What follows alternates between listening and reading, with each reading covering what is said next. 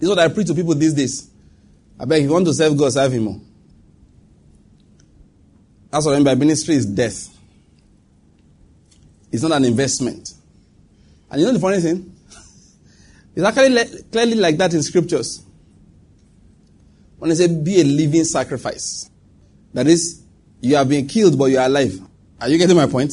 That you have been handed over to God completely, just that you are breathing. So you treat yourself as something like an animal that has been killed for God. That's what I mean. So, like I was saying, it's not just preachers, even though that they are the ones that give that counsel. Because when you have that idea in your mind, you will not be discouraged. It will be hard to be discouraged if you have it in mind that ministry is what?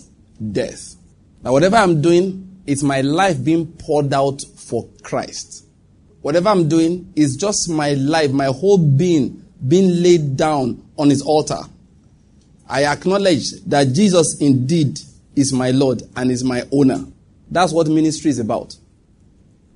That is what it's about. All right? The Lord is good. Now, I got into that. Don't know how I got there, but let me just pause there.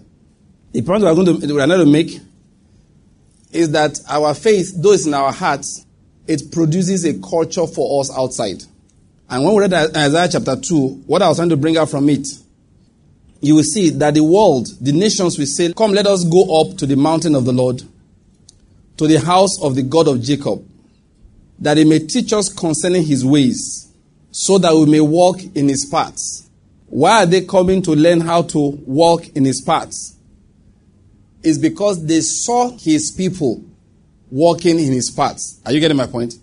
That is, the people we see the people of God walking in his paths. And for that reason, they will want to learn how to walk in his ways. And they, they want to learn concerning his ways.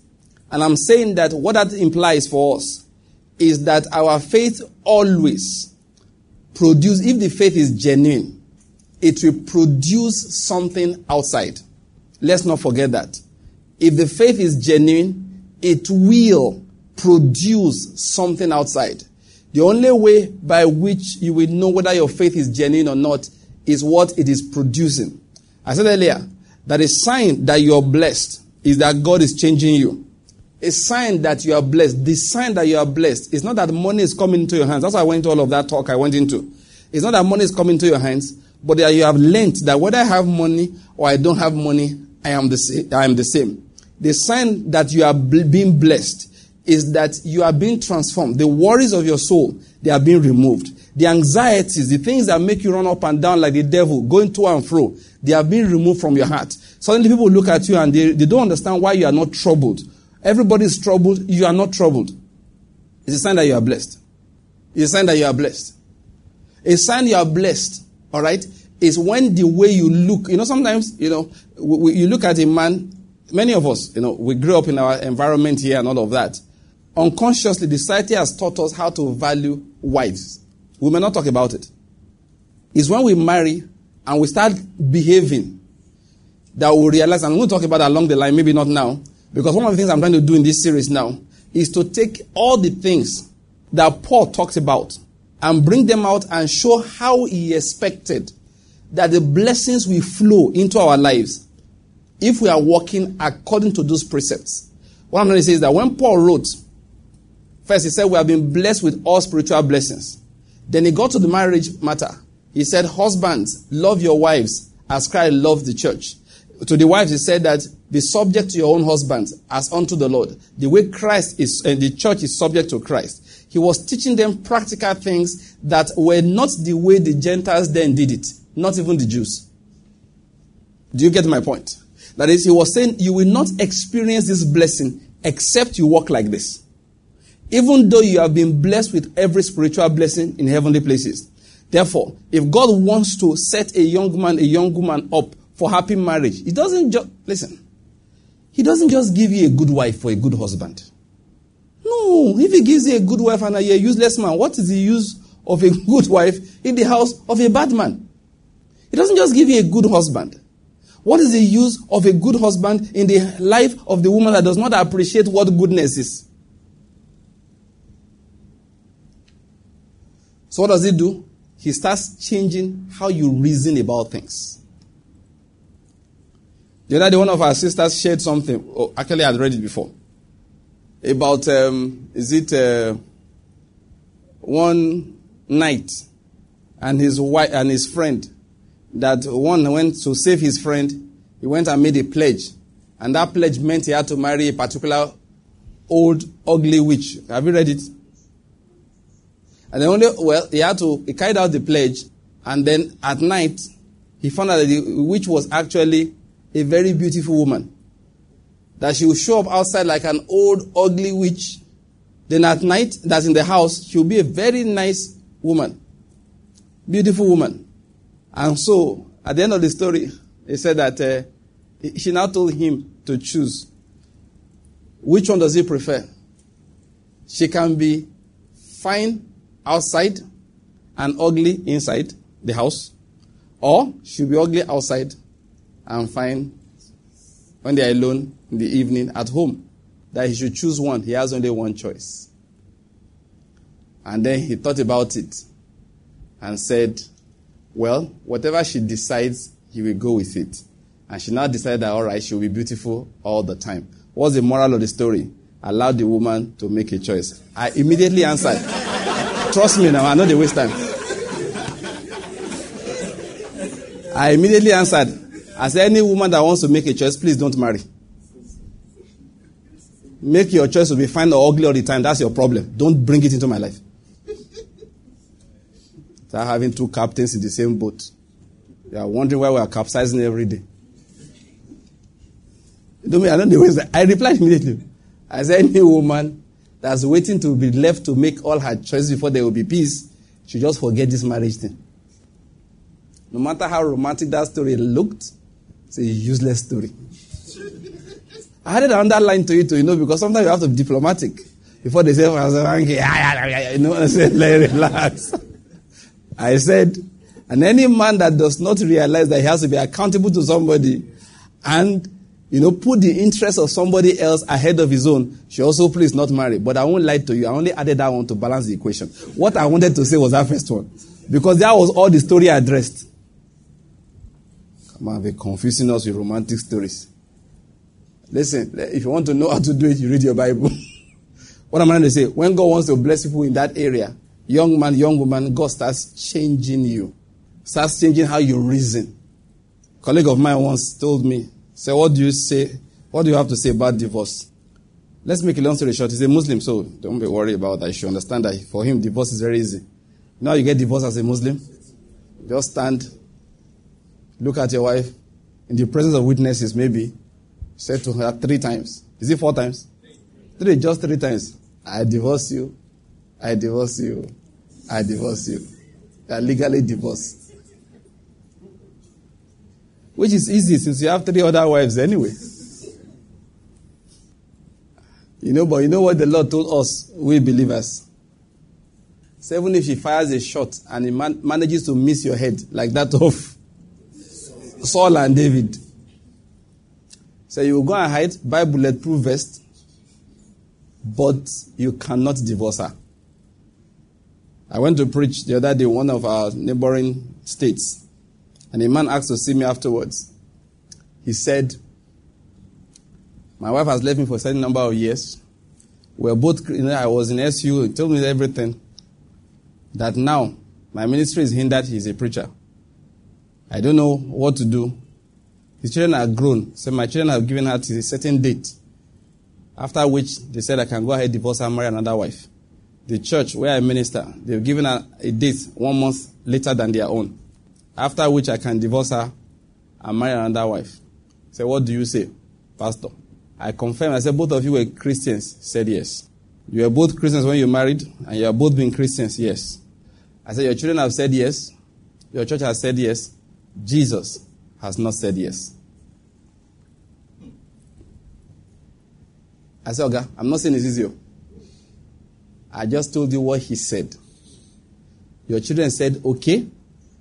Your church said, okay. I said, but Jesus did not say, okay. I said, so we pray. Well, nobody's saying it's easy. I'm trying to say, so my friend that day, he asked me. I said to him, That is not what my own Christianity says. Though. My Christianity does not teach me that a wife is dispensable. When you are tired of her, you let her go. When she annoys you, you let her go. I said, that's not what my Christianity teaches.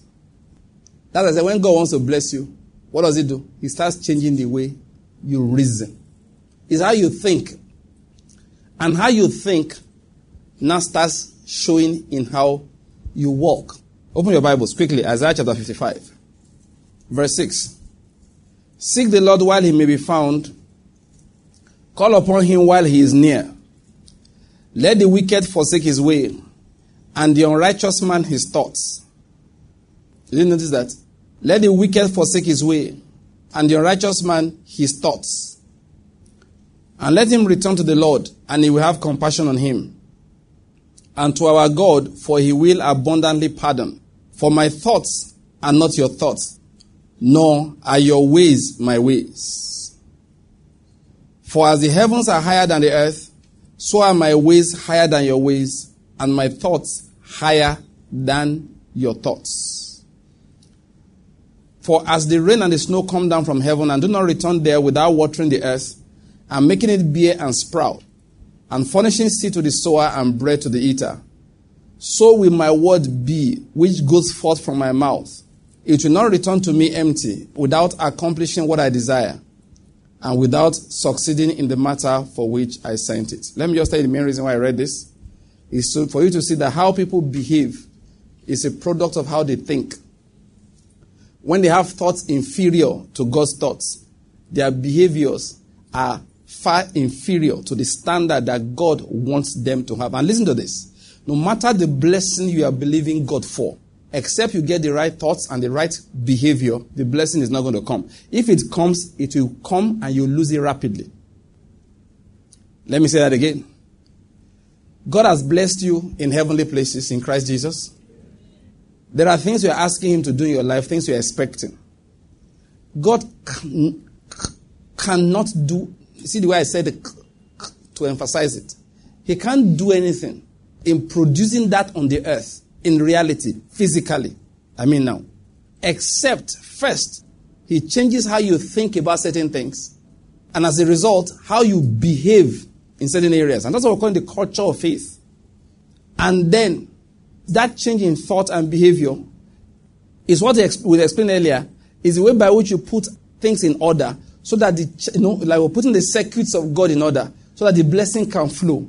When we obey divine precepts, in our daily thinking method and the way we behave. And please, that's my emphasis.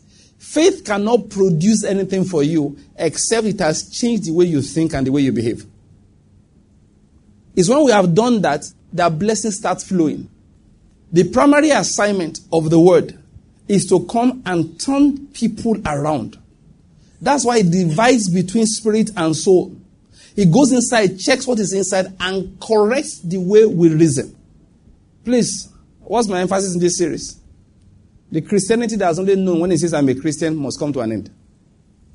The way I relate as a husband with my wife, there's a Christianity about it. And you are not really born again in that area until your attitude in that area has changed compared to that of the society around. Listen to me. In life, we will have trials. And why does God allow us to have trials? Why does He allow us to have pressure?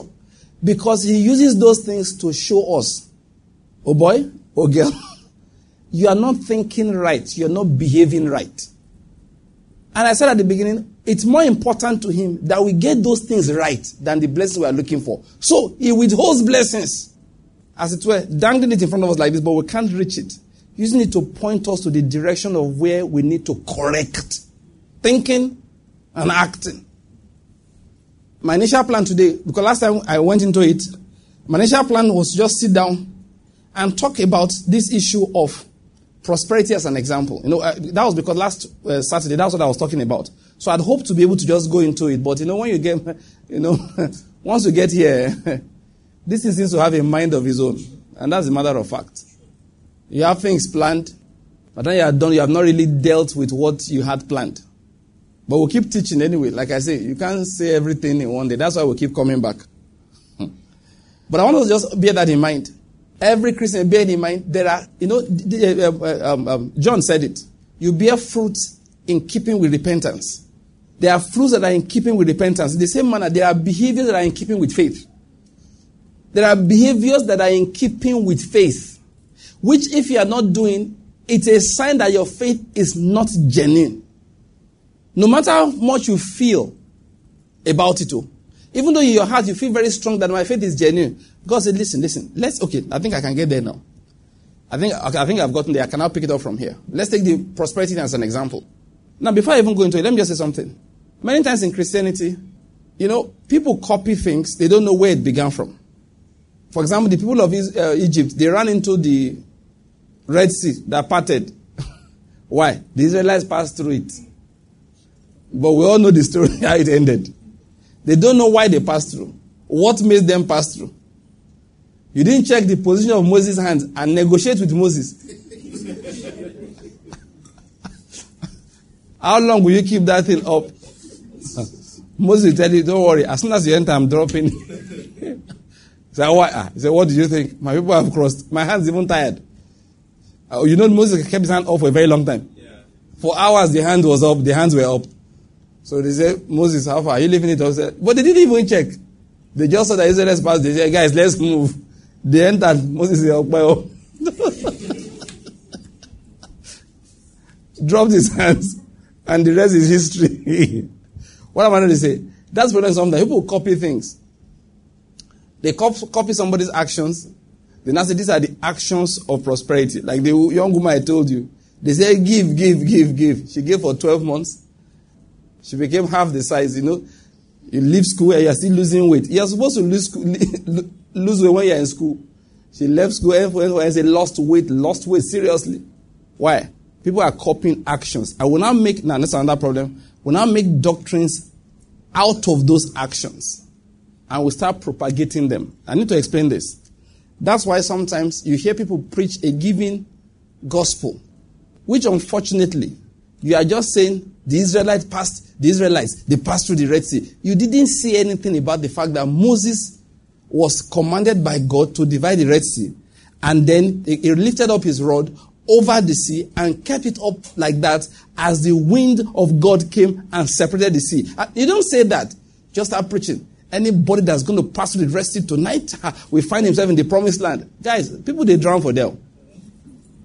And many Christians have drowned in, the, in those seas. And they become discouraged. They become very hardened. They say, give, give, give, you will prosper.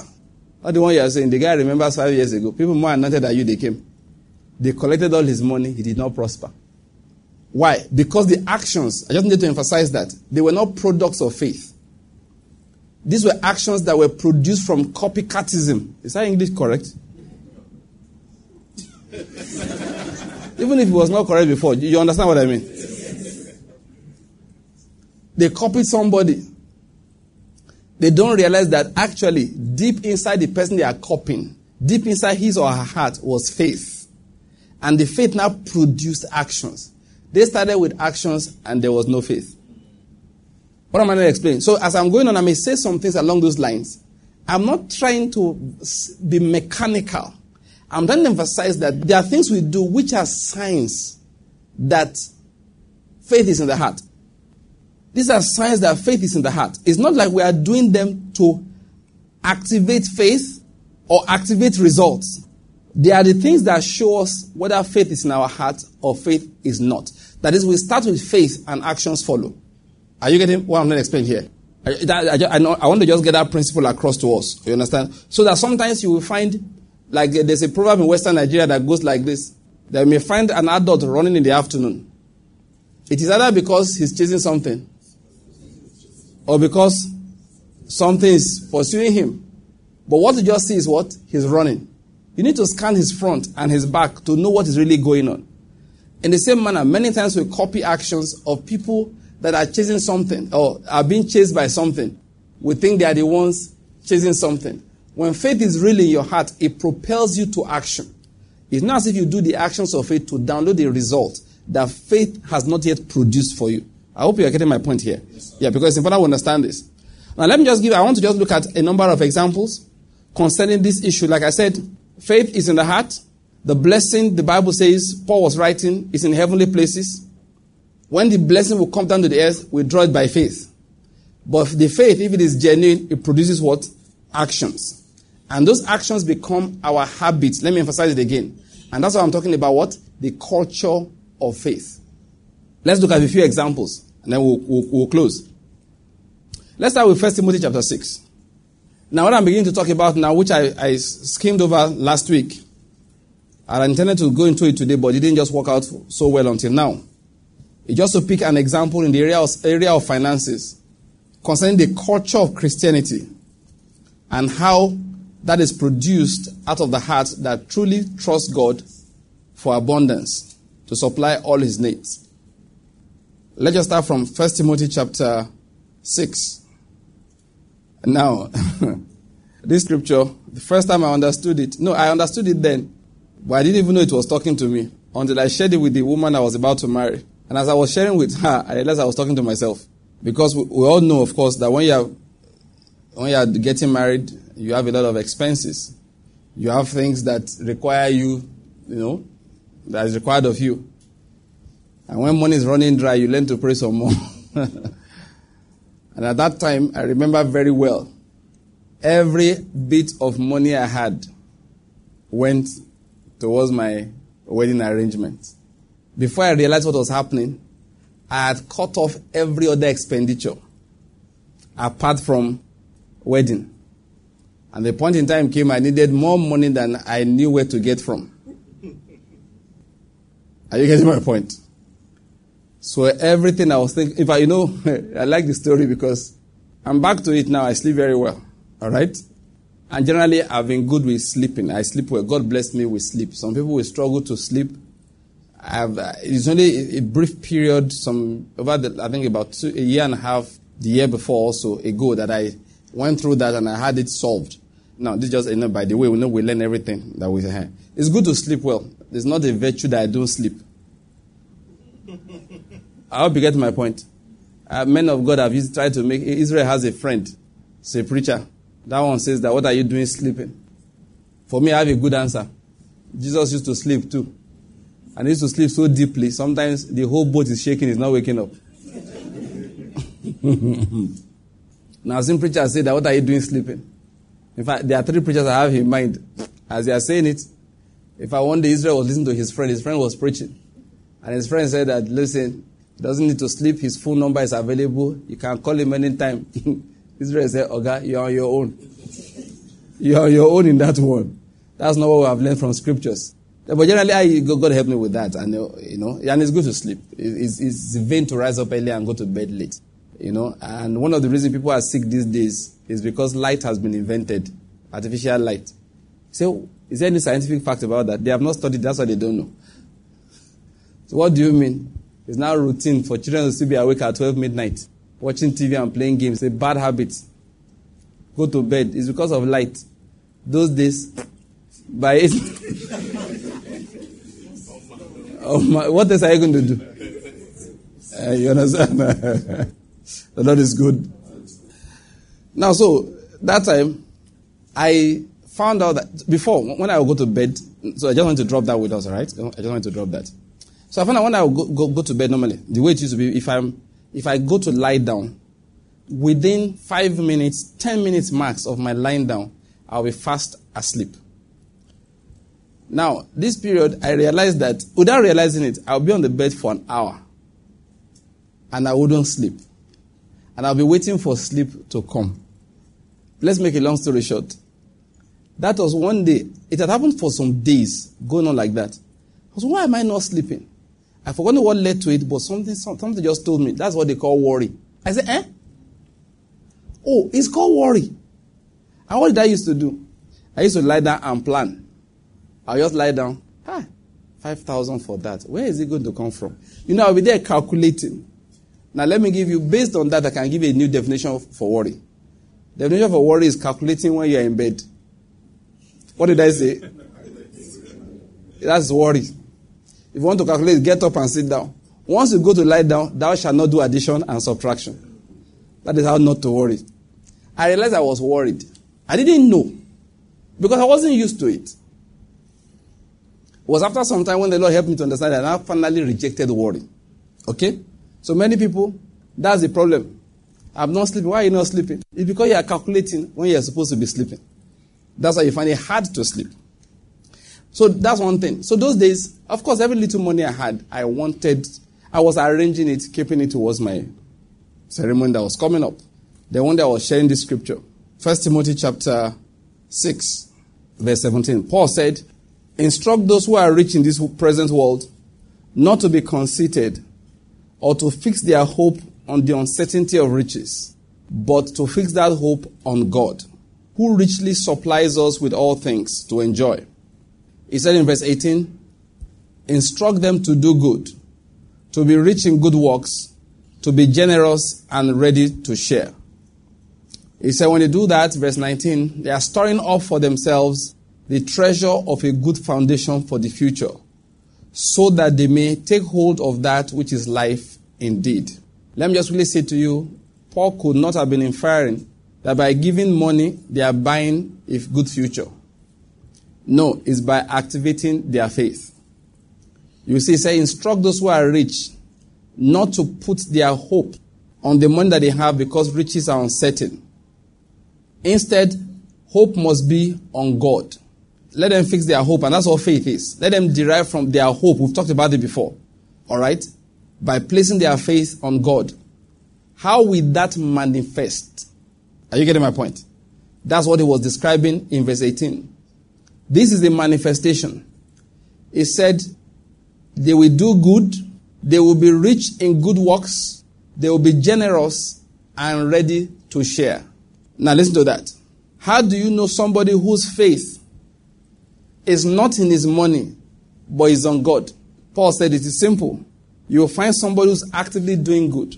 You will find somebody who's rich in good works. You will find somebody who's generous and always ready to share. That is a sign that his faith is in God. Now, this is different from how do I secure my future? give to the kingdom. Now, can you see the difference? How do I secure my future? Give. That is an investment. That is not faith. How do I secure my future? Is faith. Are you getting my point? It is what? It is what? Faith. However, is the faith genuine or it is not? That's what we're not talking about. He said, if the faith is genuine, what you will find is that the person will be one who does good, rich in good works, and the fellow is generous and ready to share. Let me talk about money briefly. You can't pay God off. Let me, I, I need to say that to Christians. I need to say it.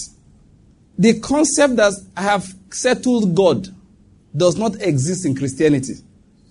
I don't know whether you're getting my point. Because what we do sometimes is that, look, I've calculated my tithe, I've calculated my first fruits, the rest is now mine. It's an unconscious thing in our hearts. So this is how an average Christian, until Daddy Freeze came on board, this is how an average Christian was reasoning. if I earn a hundred thousand naira, if I give ten thousand naira, anything I give after that, God should be grateful. I don't know whether you're getting my point. Is it new to you? I'm looking like what I'm saying is strange. Then anything I give after that, you know, it's like it's now counting. And we teach it like that. Apostle used to teach like that too. Okay, I'm not you. People like you. they will say that, listen, when you have settled God with this 10%, then your offering starts counting. And what we learn unconsciously is this. Anytime I give beyond that 10%, I can raise my shoulders slightly. Like they say, I'll start prouding. I'll start feeling very happy. And what does that mean? In my heart, I am expecting a special blessing. Why? All that was required of me was 10,000 naira. I have done beyond. Now, this is news for believers. This is the word of God. By the time you finish giving the 100,000 naira, out of the 100,000 you earned, you have not yet given enough to deserve any special blessing. Did you hear what I said? Believe me, you haven't. When will you deserve a special blessing? Me too, I don't know. You are getting my point? When? I don't know. When will I have given enough that I cannot go to God and say, No, listen to me, just forget it? What do you do? Remove your eyes from what you have done. Keep your eyes on what Jesus has done. Activate your faith on what he has done.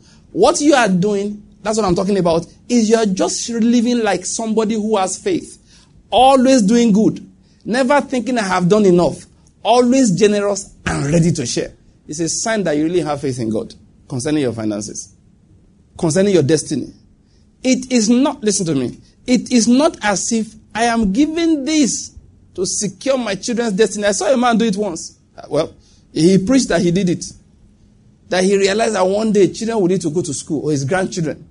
So he took an offering and went to give to universities to support them because he was sowing a seed for the education of his grandchildren. I said, okay, it doesn't work like that. No, it doesn't work like that. It does not work like that. As a matter of fact, if he were to walk like that, uh, you know, as if like that, you know, something close to it, the one that really mattered, which will affect those children's destiny, you won't even know when you are doing it. You won't even know when you are doing it. It will be the one you did, which you did not have your children or your grandchildren in mind when you were doing it. But a sign of faith that somebody really has his hope fixed on the goodness of God for his or her future and not the money or the houses on the investment or the stock he or she has acquired is just one thing. Generosity and not let me just put, let me just say one thing is generosity and a constant readiness. Because I noticed something about God. When he wants to collect money, he goes to the person that has given before. That's what life be. They say you want to get something done, give it to busy people. Have you heard that expression before? So when you want to get something done, give it to busy people. When, you know, when the Lord said, take the talent from the one that didn't do anything with it and give to the one that has ten. And they said, Lord, he has ten already. He said to him that has, more shall be given. The more we think, the, the, the, what we used to think what he was calling more is that to him that has two plates of eba, another extra plate of eba shall be given. no, no, Lord doesn't work like that. Doesn't work like that. It's to him that has work, more work shall be given. Because you go and read it, he said, Your mina, it was his mina, it was not their own. He said, Be in charge of ten cities when he was going to reward them. It was not come and eat more food. It is now you are proven to be responsible. I give you more to do. That's Christianity. When God elevated Joseph, it was not in the position of enjoyment, it was in the position of influence. That before now you bless only Potiphar and his household. Then you bless the prisoners in obscurity. Now I want you to bless the whole of Egypt and your father's household when they will come. It was made the right hand of Pharaoh, not so that he could enjoy something, but so that the diligence, the effectiveness that is inside his heart could affect many more people. That was the aim. It was not so that he will enjoy something. I'm not going to explain something here. So when God wants to take money from somebody, he goes to the one who has given before. And I have personal experience with the fact that those who don't have anything they are doing are the ones that don't get anything done. If you somebody who's busy, say, ah, no, don't give, it's already busy. Give to the other guy. It won't get done. That guy that has nothing waking him up in the morning, he will not do anything. Tell him, open this door. He will, he will oversleep. And that's how it is spiritually also. That's why I want Christians. Don't, don't even think that I have paid God my portion. No, never think I have paid my portion. When he finds you faithful, he demands more. The only good thing about it is this. When he find, when he's going to demand more, he supplies what? More. That's why he said, He that ministers seed to the sower and bread for food. We, let, us read that. I think it's one of the scriptures I wanted to read. Let's really open to it. Second Corinthians chapter 9. Now, verse 10. No, I think I should read it for uh, verse um, 8. He said, And God is able to make all grace abound towards you, so that always having all sufficiency in everything, in everything, you may have an abundance for every good deed. As it is written, He scattered abroad, He gave to the poor. His righteousness endures forever. And as said in verse 10, Now he who supplies seed to the sower and bread for food will supply and multiply your seed for sowing and increase the harvest of your righteousness. You will be enriched in everything for what? No, verse 11. You will be enriched in everything for what? All liberality. All liberality. That is, we say, which through us is producing thanksgiving to God. That is why is God going to enrich you? It is so that you can give some more. It will supply and multiply your seed for sowing. Are you seeing that?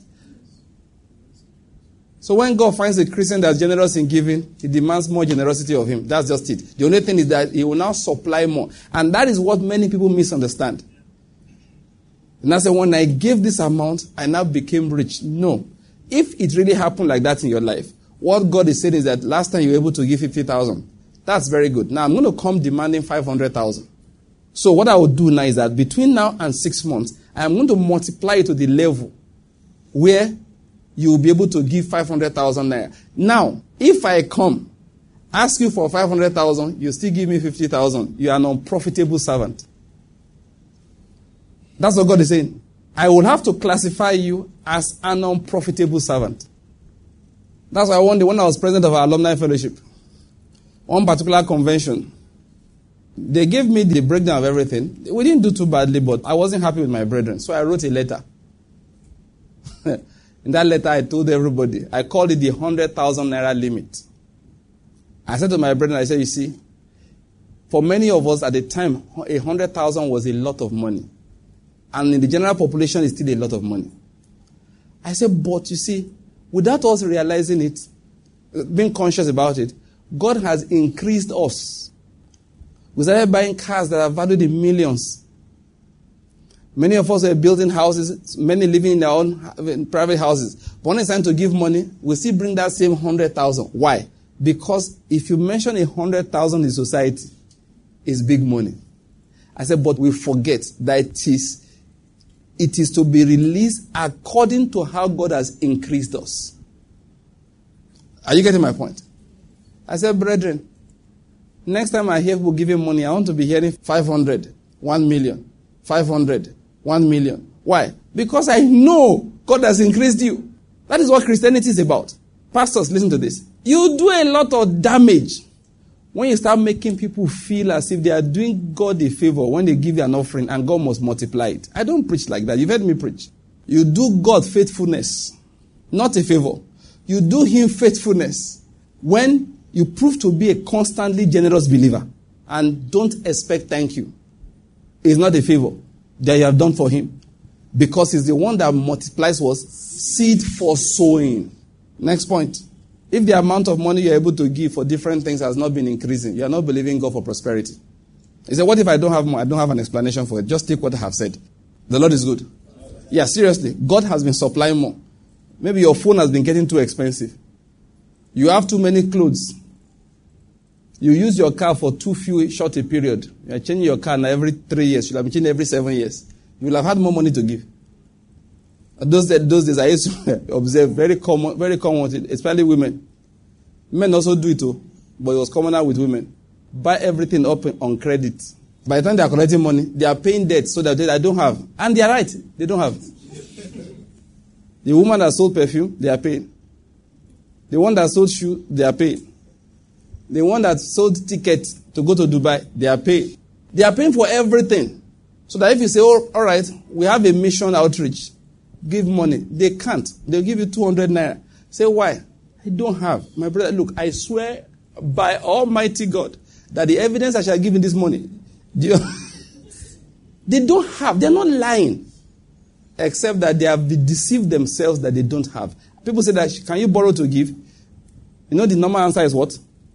No, you can't borrow to give. I don't say that anymore. Can you borrow to give? I'll just ask you, what, what else have you been borrowing to do? No, that's my new answer. Say, can you borrow to give? I don't know. Your car, did you borrow from a bank to buy it? Yes, then you can borrow to give. Your house, did you borrow from Federal Mortgage Bank to build it? Yes, then you can borrow from somebody else to give. The suit you are wearing, how many times did you pay? Five times. You borrowed it, then Buy a second one. Give to one man of God down the street. I'm, I'm serious. I'm not kidding. Don't tell me that you can't borrow to give when you borrow to eat, borrow to dress, borrow to drive, borrow to, to pay rent. But it is only giving you cannot borrow to do.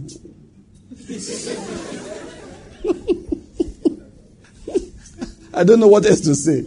All I can do is give you small work. I am not serious. Who are you trying to deceive? Who are you trying to deceive? No, I, I met a lot of people like that.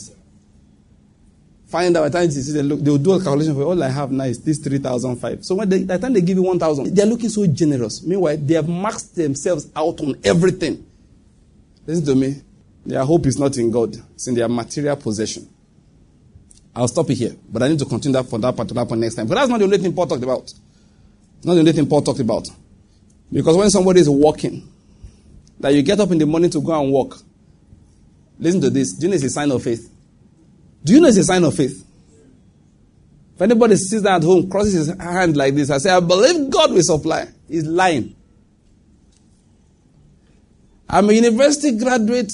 God will supply a good job. Six months, you are sitting at home. You don't believe, and believe me, He's not supplying nothing. I've warned all you big men that are eating your mother's money. Your throat will soon start paining you. You know I've been telling you. You have muscles.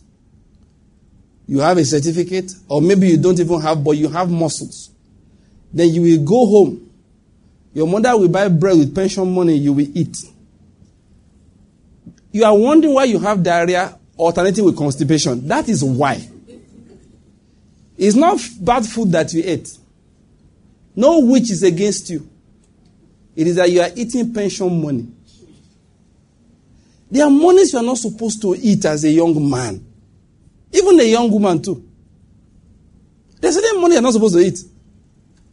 You go home and you sit down. And then you need pocket money. You finished NYSC two years ago. You notice you've been having weight low. you know they call weight low? It's the money you're collecting from your father. It's unbelief that's disturbing you. You're not working in faith. See, your father is not even bad. All you get is weight low. If it's your mother that's using pension money to feed you, diarrhea, vomiting, constipation, sore throat, that's why you've been having it. God is displeased with you. Except there are no jobs, don't lie to me. Have you washed cars?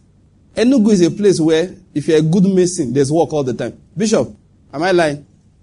You know how to lay block. And you can plaster a house, especially with a graduate mindset. You have work. Why you still think there's no job is that your mother is using pension money to feed you. And God gives you two bouts of diarrhea, three, three, three episodes of severe constipation, and sore throat that almost kills you, and you know that the prophetic word I gave is being fulfilled, you will know there's work. Is you the one telling me? Or is it? About a man who he knows how to lay block. He laid block until he bought a taxi from laying block. And sometimes you call him and say, please, I have a customer for you. Maybe you call, you want to go somewhere. He will say, sorry, I'm building a house in Nnewi. We'll reach Lintel by next week. I'll be back. Anyone he sees, he does. When there's no block to lay, he drives his taxi. He said, he said the guy is very good. With doing what? laying blocks. I look, I told you about the story that one of our brothers wrote about a taxi man that drove him in Benin that had 11 cars. You hear what I said?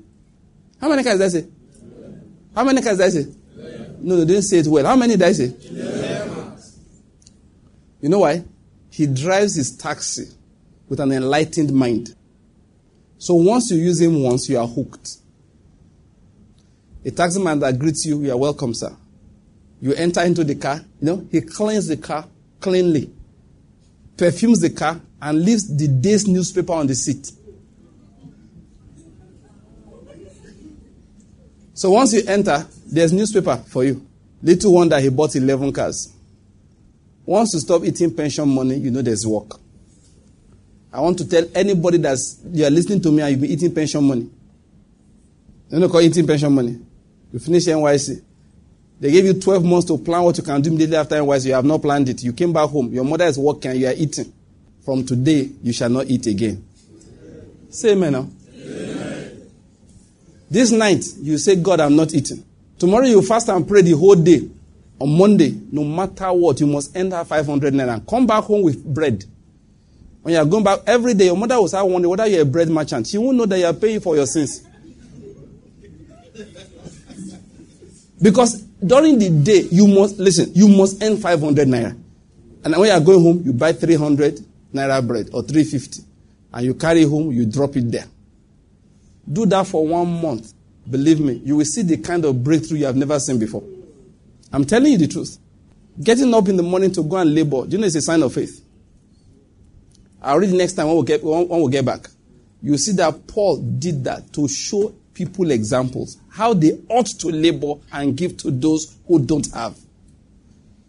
Anybody confessing, confessing. A man came to me, said, Pray. I said, About what? I want to go for international trials. What are you, a footballer? I asked him simply, Have you been to Nnamdi Azikiwe Stadium? He was looking at me. Have you gone to Aba to go and meet Enyimba? He was looking at me.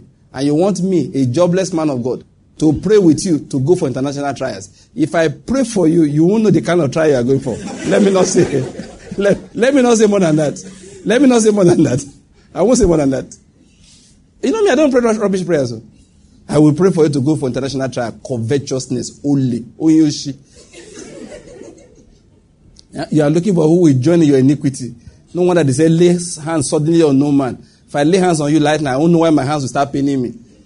As if they flogged me for stealing in secondary school. You know, you remember those days? Teacher say, why did you take that pay? Flog you very well. They won't know you lay hands on a thief. International trials, when you have not done local trials. How many Nigerian internationals that left from Nigeria were not, was not playing locally? How many? Told the man, man, wake up next morning, go to the stadium. If Rangers don't think you can play, you can't play. Go and find another job. If you go to Kano, Kano Pillars don't think you can play, you can't play. You've been to Enyimba, you've been to Kano Pillars, 3SC, all of these guys, they don't think you can play. Which international? Okay, you can go to Rwanda clubs, eh, club side. It's okay. Maybe they will take you there. Rwanda is also international. or oh, this they go and play in Syria. You play with a grenade. the Lord is good.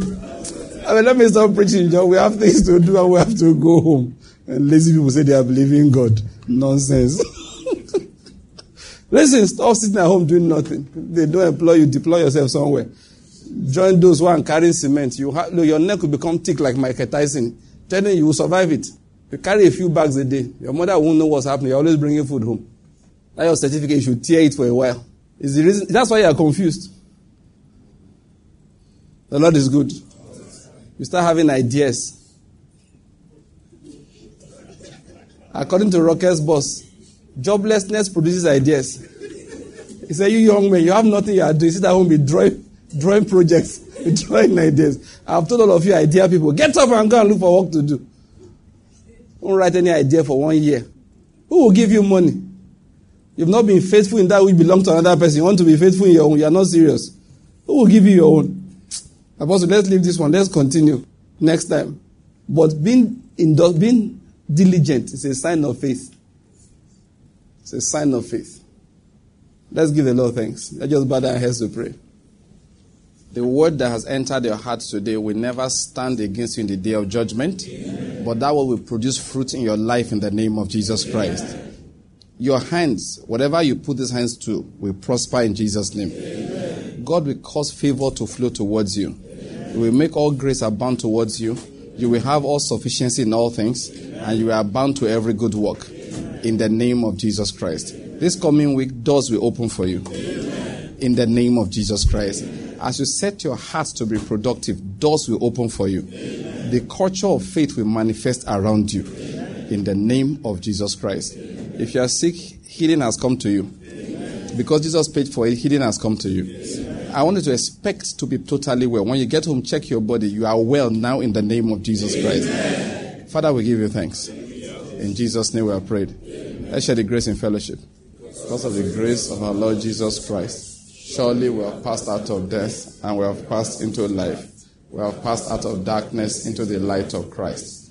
We have passed out from under the curse into the blessing. All things have passed away in our lives. We are now filled with the Spirit of Christ. We live above sin and walk above the devil because we are seated high above with Christ. This is our season of multiplication and dominion and shining forth. In the name of Jesus Christ. Amen.